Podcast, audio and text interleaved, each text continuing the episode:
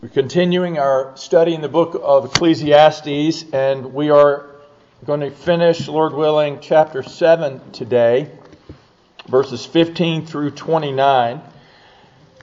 And in this passage today, uh, Solomon is continuing his search for wisdom, and he also continues to make observations about life. And he begins in verse 15 I have seen everything in my days of vanity.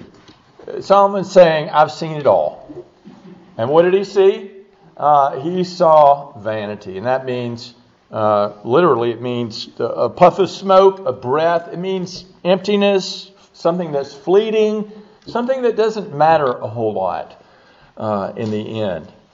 But one thing that stands out in this passage that he observed was an honest assessment of human beings uh, in their sinful state, that they, uh, he observed their unrighteousness. And this is summed up in verse 20. There's not a just man on earth who does good and does not sin. So this morning, what we're going to do is a little different. We're going to go through this passage verse by verse, uh, or at least uh, portion by portion. So I'm not going to read the whole uh, passage at once, just uh, go through it verse by verse. So let's start with verse 15, where Solomon says, I have seen everything in my days of vanity. And here's the, an example he gives There is a just man who perishes in his righteousness, and there's a wicked man who prolongs life in his wickedness. We're going to talk more about righteousness and unrighteousness, but here uh, he is just making an observation. We have a just man, uh, at least in, in some assessment, we could say this is a good person in his righteousness. And yet he's suffering and, and, and maybe even perishes. And on the other hand, we have a wicked man. Uh, and his life is prolonged. He, he seems to have uh, prosperity in his life and blessing. Why is it that the wicked, that those who are clearly uh, rebelling against God and doing terrible things, they seem to get away with their sin and prosper throughout life, often without consequences. And, uh, and yet, the righteous, those who are at least trying to do the right thing, uh, sometimes are cut short in life, and often it's at the hand or at the hands of those who are wicked. It just doesn't seem fair, does it? And that can be a discouragement for righteous living. You start adding things up and you say, well, does it really pay to follow God? Uh, the, the, wicked has a, a, has an easy life, it seems. Uh, but, but the one who tries to serve God doesn't have it so easy. Well, again, this is just simply an observation by Solomon. He doesn't uh, comment on it so much, but what's God's answer to uh, th- this kind of observation? And we see it as well. Well, I think Psalm 73 is a good place uh, to look. The psalmist addresses the problem, and, and, and, it distressed his soul to see the wicked prospering while uh, those who follow the Lord were not.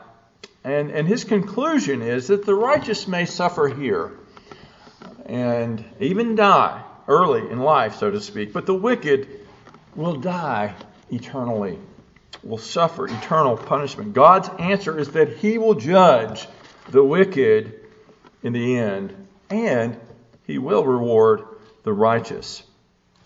So, what we need is an eternal perspective. Again, often Solomon is assessing life simply uh, under the sun.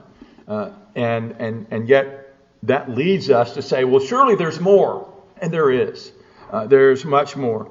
Uh, there's an eternal God who will judge all people. And this is the only way we can make sense of the prosperity of the wicked and the suffering of the righteous. So if you're a Christian and you're suffering, you're going through a hard time, and, and, and you look and you say, uh, sinners seem to have it made, don't be discouraged. Don't be discouraged because it's not over yet. And it's certainly not over for the wicked, as Deuteronomy 32:35 uh, says. It says, their, their foot shall slip in due time, for the day of their calamity is at hand. Uh, none of us uh, gets away with our sin, so to speak. God will call everyone uh, to a reckoning, to, to, to a day of accounting. Well, let's move on. Verses 16 through 17. Uh, he says, Do not be overly righteous, nor be overly wise. Why should you destroy yourself? Do not be overly wicked, nor be foolish. Why should you die before your time? Uh, I'd be glad for one of you guys to explain this verse for us if you would like. Uh, it's a challenging verse. Uh, how can it be a bad thing? How can you be too righteous?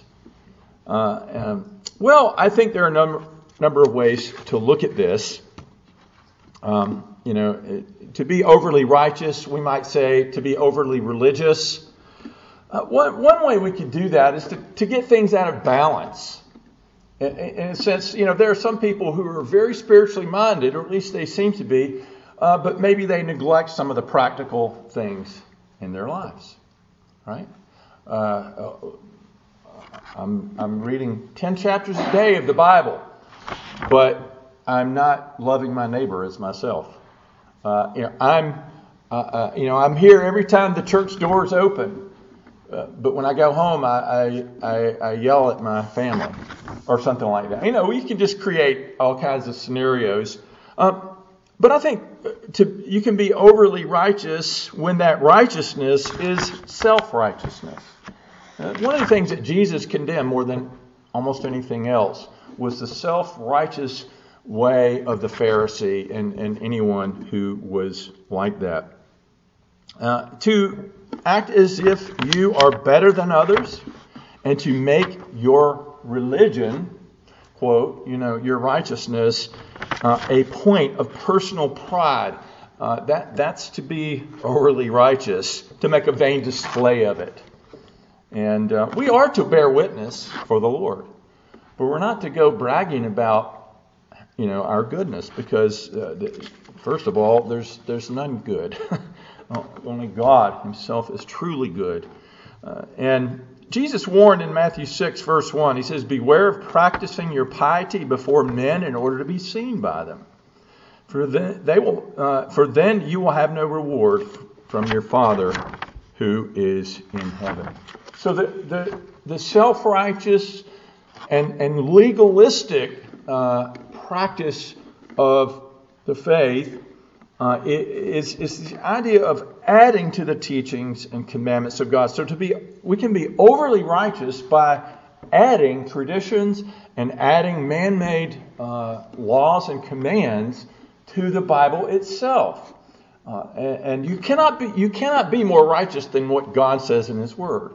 But you can be, go beyond that word and set up your own standard of things that has nothing to do with um, you know, it, it's it's not the Bible, it's not God's word, and that in in that sense would be uh, to be overly righteous. Again, it's self righteousness because it's man made. In, in Matthew 15, the scribes and Pharisees asked Jesus a question: Why do your disciples why do your disciples transgress the tradition of the elders? They don't wash their hands when they eat. This was a ceremonial washing. Well, it was nowhere commanded in the law that you had to ceremonially wash your hands before you eat, but it was a practice that the Pharisees uh, engaged in and the scribes. And Jesus answered them, Why do you transgress the commandment of God for the sake of your tradition? So they were righteous over much. Beware of religious pride, beware of legalism. In Luke 18 11, uh, Jesus mentioned a Pharisee and a tax collector. They both went to the temple to pray. All right. And, and you recall the Pharisee did this. The Pharisee stood and prayed within himself. It doesn't even say he prayed to God, he just prayed within himself. And he, and he, and he prayed this way God, I thank you that I'm not as other men are extortioners, unjust, adulterers, or even like this tax collector over here. I fast twice in the week. That wasn't commanded in the Bible. Uh, I give tithes of all that I possess. That was commanded. Uh, but what was his problem? Well, he boasted about it and bragged about it, and he added some things in there that weren't in the Bible. In Romans 10, verse 2, the Apostle Paul describes the Jewish mindset at that time. He said, For I bear record to them that they have a zeal for God, but not according to knowledge. They were righteous over much in a zeal that was not according to the truth of God's word.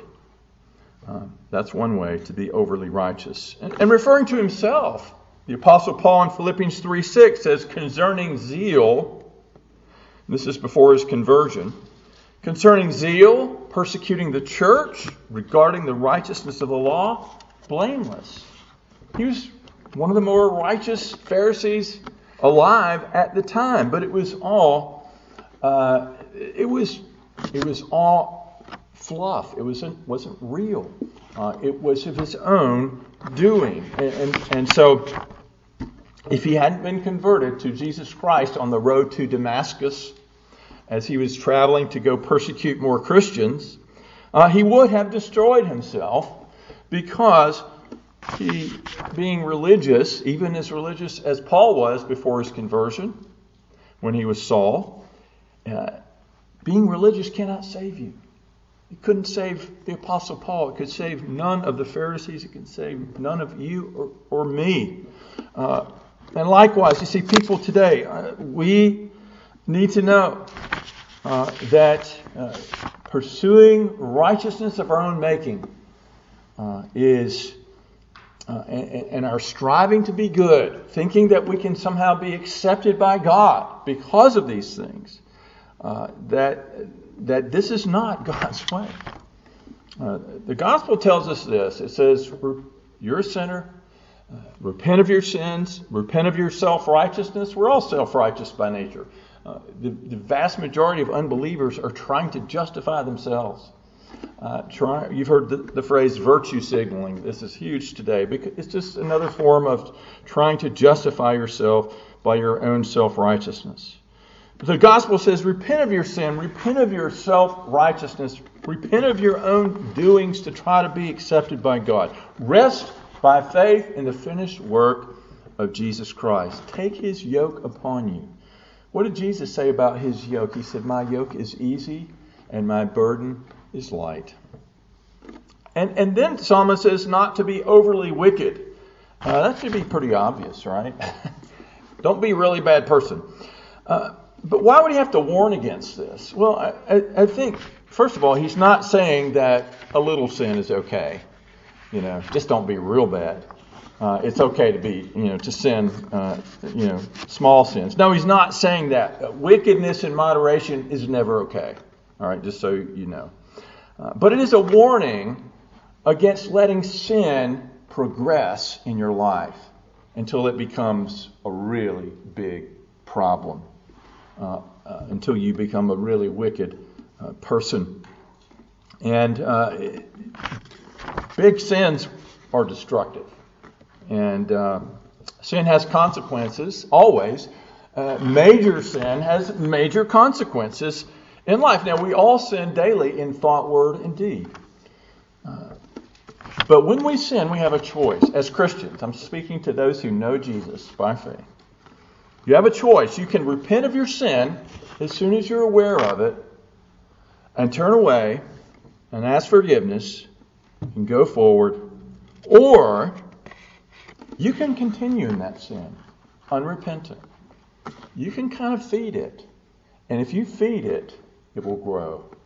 It will become, eventually, if left, it will become a big sin. And if you don't repent, if you and I don't repent uh, as we go along, uh, things will be far worse than when we than we were at the start of, of, of our sin. So the choice to repent uh, is, is, there. We, in other words, you take the Barney Fife approach to sanctification.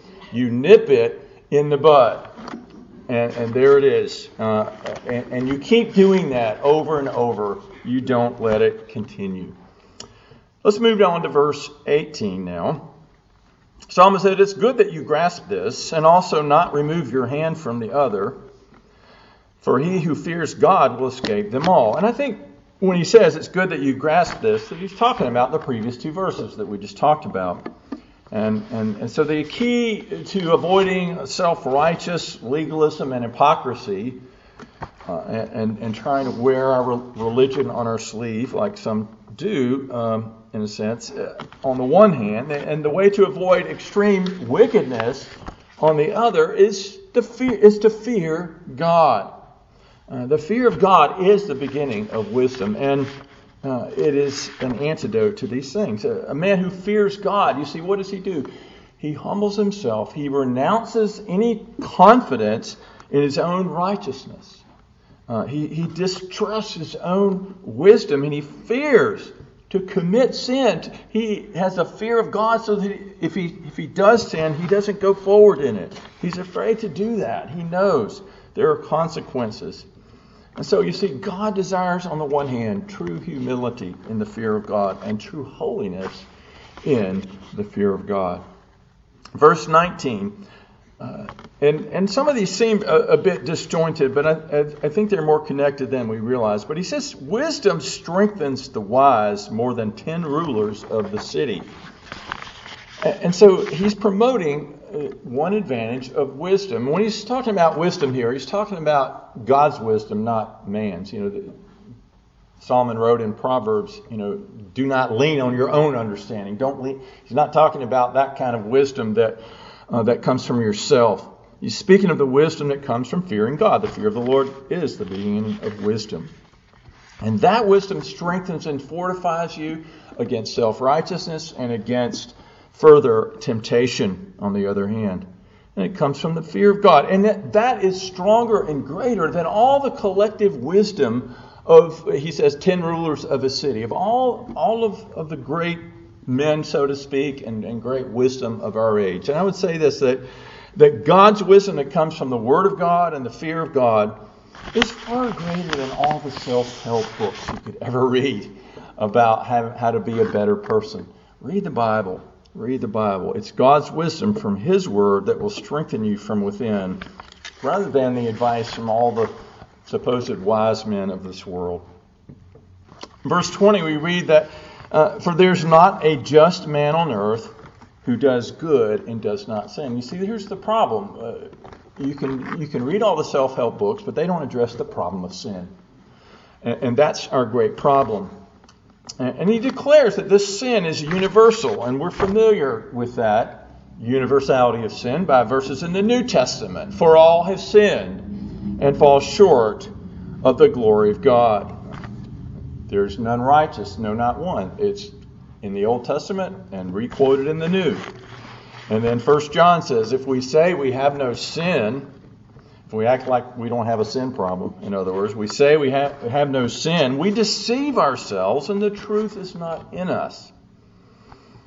So, Paul, uh, um, Solomon says there's not, there's not a just man on earth who does good and does not sin. So, again, going back to that first verse, verse 15, you know, the righteous man and the wicked man. Well, what is a righteous person? What is a just person?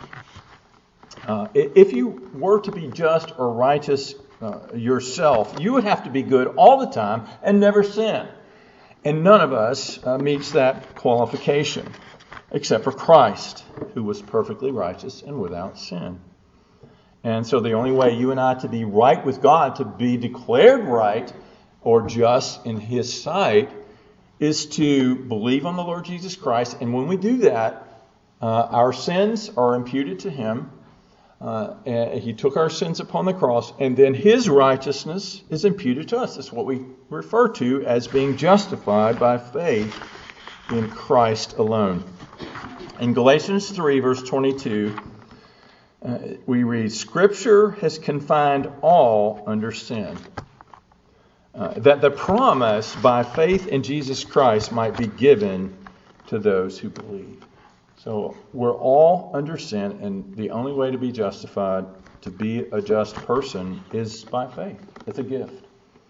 Uh, but there is such a thing as righteousness after conversion, after we've been justified, and and and uh, it's we talk about growing in grace, growing in wisdom, growing in sanctification, growing in holiness, and in righteous living. But grow as much as you can, and you should. Uh, you know, that's a command. Grow in the grace and knowledge of our Lord Jesus Christ. Uh, and yet, uh, when you do, no matter how much you grow, first of all, you still sin, and uh, you, you still fall short of the glory of God. Uh, but you must not, you must not, I must not grow proud of our growth in holiness. First of all, it's only by grace that we do grow, but we must never trust in our own righteousness. We do not begin by faith and trust in Jesus and then finish in our own strength. Don't trust in your own righteousness. Throughout the book of Galatians, Paul addresses this. Uh, that you know, and and at any time, at any time, at conversion or even after conversion, if if we uh, add to the law and then add our own righteousness and our own works uh, in in terms of our acceptance with God, uh, then we are really believing a, a different gospel altogether. There was a group of, of Jewish Christians, supposedly Christians in the church. Uh, we refer to them as the Judaizers, and, and they were saying you, you must believe in Christ plus be circumcised. You must believe in Christ plus keep the ceremonial law and so on.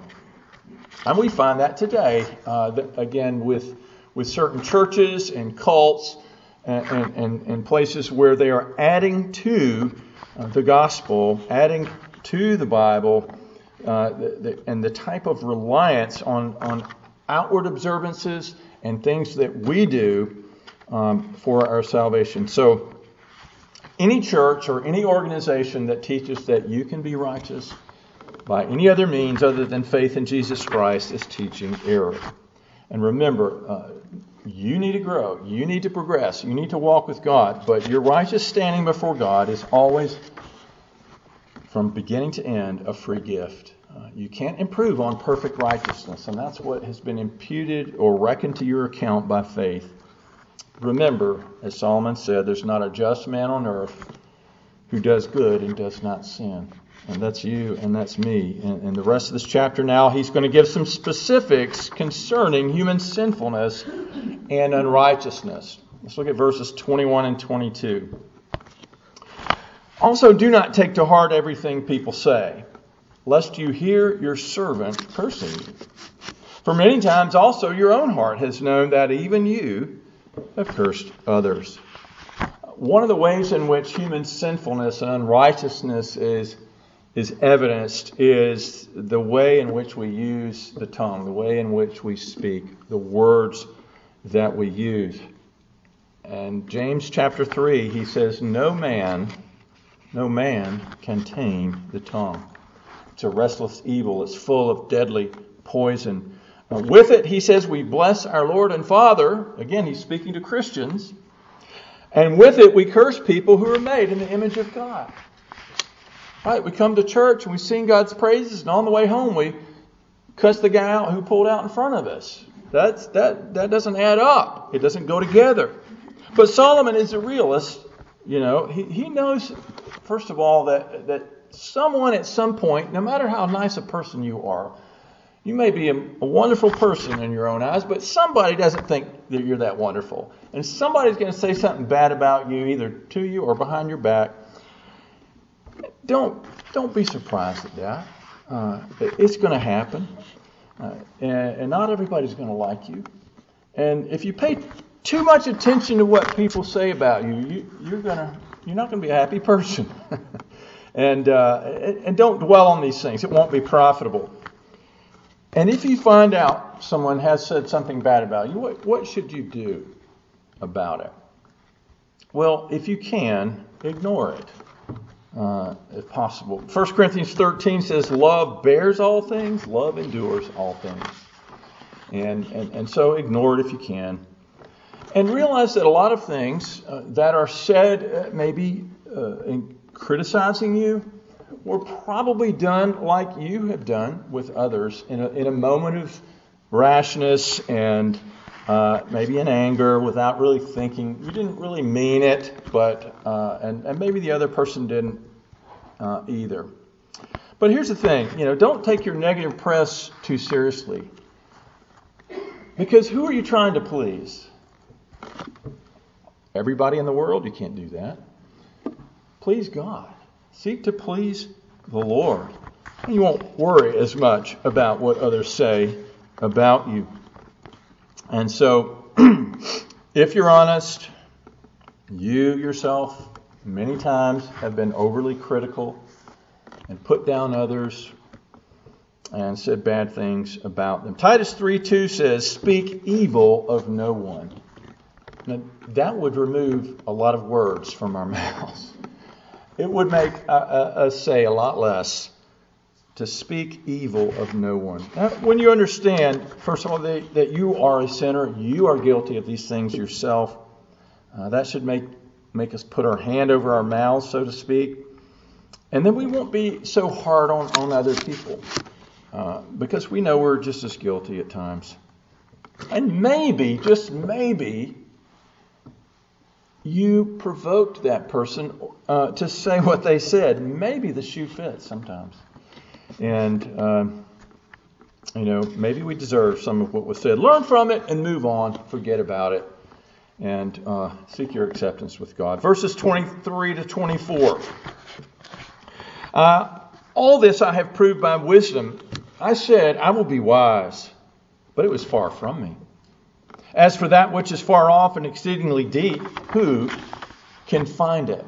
now, wisdom, uh, Solomon uh, was wise, but it, it, he didn't get that wisdom from his own, uh, you know, determination. He, he said, I, I, said I will be wise. You don't just decide to be wise and say, I'm, I'm going to become a wise man. It doesn't work that way. And, and even the God given wisdom that we get from the Bible, even that doesn't answer every question that we might ask or others might want to know. Uh, there are many perplexing and deep uh, theological issues that will not be fully understood this side of heaven. And then there's the providential workings of God. Do you understand what God is doing in your life right now? No, you don't really. Uh, uh, uh why, Lord? Uh, we ask. Why? We ask why because we don't know exactly what God is up to, but we can trust Him that He is doing good and that He is doing right. But he said, Solomon said, These things are far from me. They're far off. They're exceedingly deep. You and I cannot know the secret plan of God for our lives. And, and someone who claims to, to be able to know that, um, I think they need to rethink it. Uh, and much less can we know his plan for other people. Deuteronomy 29 29 says, The secret things belong to the Lord our God. There are some things you're not going to know and you don't need to know right now. Isaiah 55 As the heavens are higher than the earth, so are my ways higher than your ways, and my thoughts than your thoughts. Uh, if God chooses to reveal something to us in His Word, then we have that. But if He doesn't, uh, then we don't have it. Let's move on, verse 25 and 26. He said, I applied my heart to know, to search and seek out wisdom and the reason of things, to know the wickedness of folly, even the foolish of foolishness and madness. And I find more bitter than death the woman whose heart is snares and nets, whose hands are fetters. He who pleases God shall escape from her, but the sinner shall be trapped by her. Well, this kind of uh, talk is very common to Solomon. If you've ever read the book of Proverbs, uh, he, he, he deals with these issues. And, and though Solomon, in his search for wisdom, he couldn't figure out everything. There were things that were too deep for him. There's something that was pretty obvious, and that is there's lots of unfaithful women out there who have one goal to tempt and trap, trap weak men. All right? The fault on the part of men is, is being weak and susceptible to temptation. The fault on some, with some women is to tempt men who are weak uh, to, uh, to enter into tra- uh, temptation. Such a woman, uh, Solomon said, is equipped with snares, nets, and fetters. Uh, she is hunting prey, and uh, men, you are the prey in this case. her beauty, her charm, her seductive ways. Proverbs 3, 5, 3 to 5. For the lips of a strange woman drip honey, and her palate is smoother than oil, but afterward she is as bitter as wormwood, sharp as a two edged sword. Her feet go down to death, her steps take hold on hell. Don't be deceived uh, by uh, the outward beauty and attraction, because behind it is the devil himself. Solomon says, uh, tells us how to escape uh, such temptation. For, uh, secondly, he, he says, you know, the, the unsaved sinner, the sinner, uh, is no match for her ways. The sinner's going to fall. But he says, He who pleases God shall escape from her. In other words, what are you living for today? Are you living to please God or to please uh, your own desires? And, uh, you know, because if you live to please God, uh, you will, uh, by grace, be able to resist temptation. And uh, Solomon, of course, early in, earlier in his life, for much of his life, didn't do too well here, did he? Uh, he had a weakness for uh, women, and they all led him astray.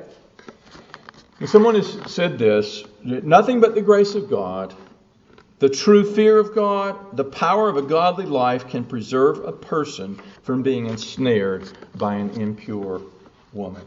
In other words, like Paul said in Ephesians, be strong in the Lord and in his power and put on the full armor of God. We need the weapons of God. We need the protection of God. Uh, we need his help. Verse 27 and 28. Here's what I found, said the preacher, adding one thing to another to find out the reason, which my soul still seeks, but I cannot find. But I found this one man among a thousand I've found, but a woman among all these I have not found. Okay, who wants to explain, explain that one? uh, but Solomon found this out, and he, and he, looks at every everybody. He says, you know, I, I, am not finding, well, maybe one in a thousand, uh, you know, among men, and I haven't found a single woman uh, among them who had wisdom. 1 Kings 11:3 informs us that Solomon had 700 wives and 300 concubines. And it says, and his wives turned away his heart. So he had a thousand women uh, of his own, and, and they all turned his heart away from God. I don't think that Solomon actually meant this in the way we think he did, that all women are going to be like this. Uh, he knew there were godly women in, in, in the Old Testament. He knew Deborah, Hannah, Sarah. Um, but the ones that Solomon hung out with, the ones that Solomon met, he found none who were godly. They all led him astray and were a hindrance to his faith. So here's some advice to you who are seeking a spouse, hoping to be married. Never compromise uh, beauty, charm, good looks, uh, those won't cut it. Be sure of Christian character and commitment and verify it if possible from others. Uh, make sure you know who it is uh, that you would marry. Now, verse 29, he says, This truly, uh, truly, this only I have found that God made man upright but they have sought out many schemes. Well, this concluding statement sums it all up. It reveals the true nature of all human beings. Uh, and, and, so this section has really, in a way, been building up to this verse. Uh, it, it condemns the whole human race. First of all, he says, in the original creation, God made man upright. In other words, he created Adam and Eve not only without sin, but they had a positive righteousness. They had a righteous standing before God. They lived in a, righteous way. That is up until the moment that they sinned. Uh, but the word upright is a word used for a state of heart and, and mind disposed to faithfulness and obedience. It's the connotation of living a straight life and to be morally right with God. So man was not, was not created sinful. No. He was not created neutral either, but he was created righteous. He had righteousness. And uh, that's part of the image of God that was lost by the fall. So the original righteousness that Adam and Eve had didn't last very long, and original sin entered into the picture and was passed on. But Solomon said this that mankind, though made upright, once sin entered the picture, he says they have sought out many schemes. So uh, sin is un- and unrighteousness are universal, and uh, the unrighteous way of life is a deliberate thing because we seek out, it says, man seeks out many schemes, many opportunities uh, to sin. You know, it seems like today people invent new ways of sinning every day. And yet there's nothing new under the sun. And it all goes back to the garden. Uh, and, and the wickedness that Solomon observed, first of all, it was not God's doing. That's, that's clear. Okay? God made man upright. He's not the author of sin. And um, it's our own fault. We have pursued it. We have gone our own way. We, like sheep, have all gone astray. And so the problems of humanity are traceable, first of all, to the sin of Adam and Eve. And, that sin was passed on to us, and, and we are born into this world with a corrupt nature and a wicked heart, and that leads to actual sins. Read, read the, um, the, the in, in, your bulletin about what the uh, theologian Wilhelmus à Brakel said about sin, about, uh, about n- natural sin versus actual sin, and so forth. But um, uh, the good news is, is that we have a Savior, Jesus Christ. The Bible calls him the righteous one. Jesus Christ, the righteous. And those who trust in him can be cleansed and made righteous by faith in Christ. So when you receive Jesus Christ, two things happen. Your unrighteousness is washed away, and Christ's righteousness is credited to your account. By the fall, we lost that original righteousness. In justification, uh, we receive something better. We receive the righteousness of Christ. You see, that righteousness, that original righteousness that Adam and Eve had was mutable, it was changeable, it was subject to change, and it did change to unrighteousness. But the righteousness that we receive by faith in Christ can never be lost, can never be ruined. It will not ever be undone if it's done. Ephesians 4:24 says, "And you should put on uh, the new man who according to God was created in righteousness in, and in true holiness." If you are in Christ by faith in him, you're a new creation. And as a new creation, uh, like the original creation, you're created, recreated in righteousness and holiness. And, and so you're upright, and you can't lose that.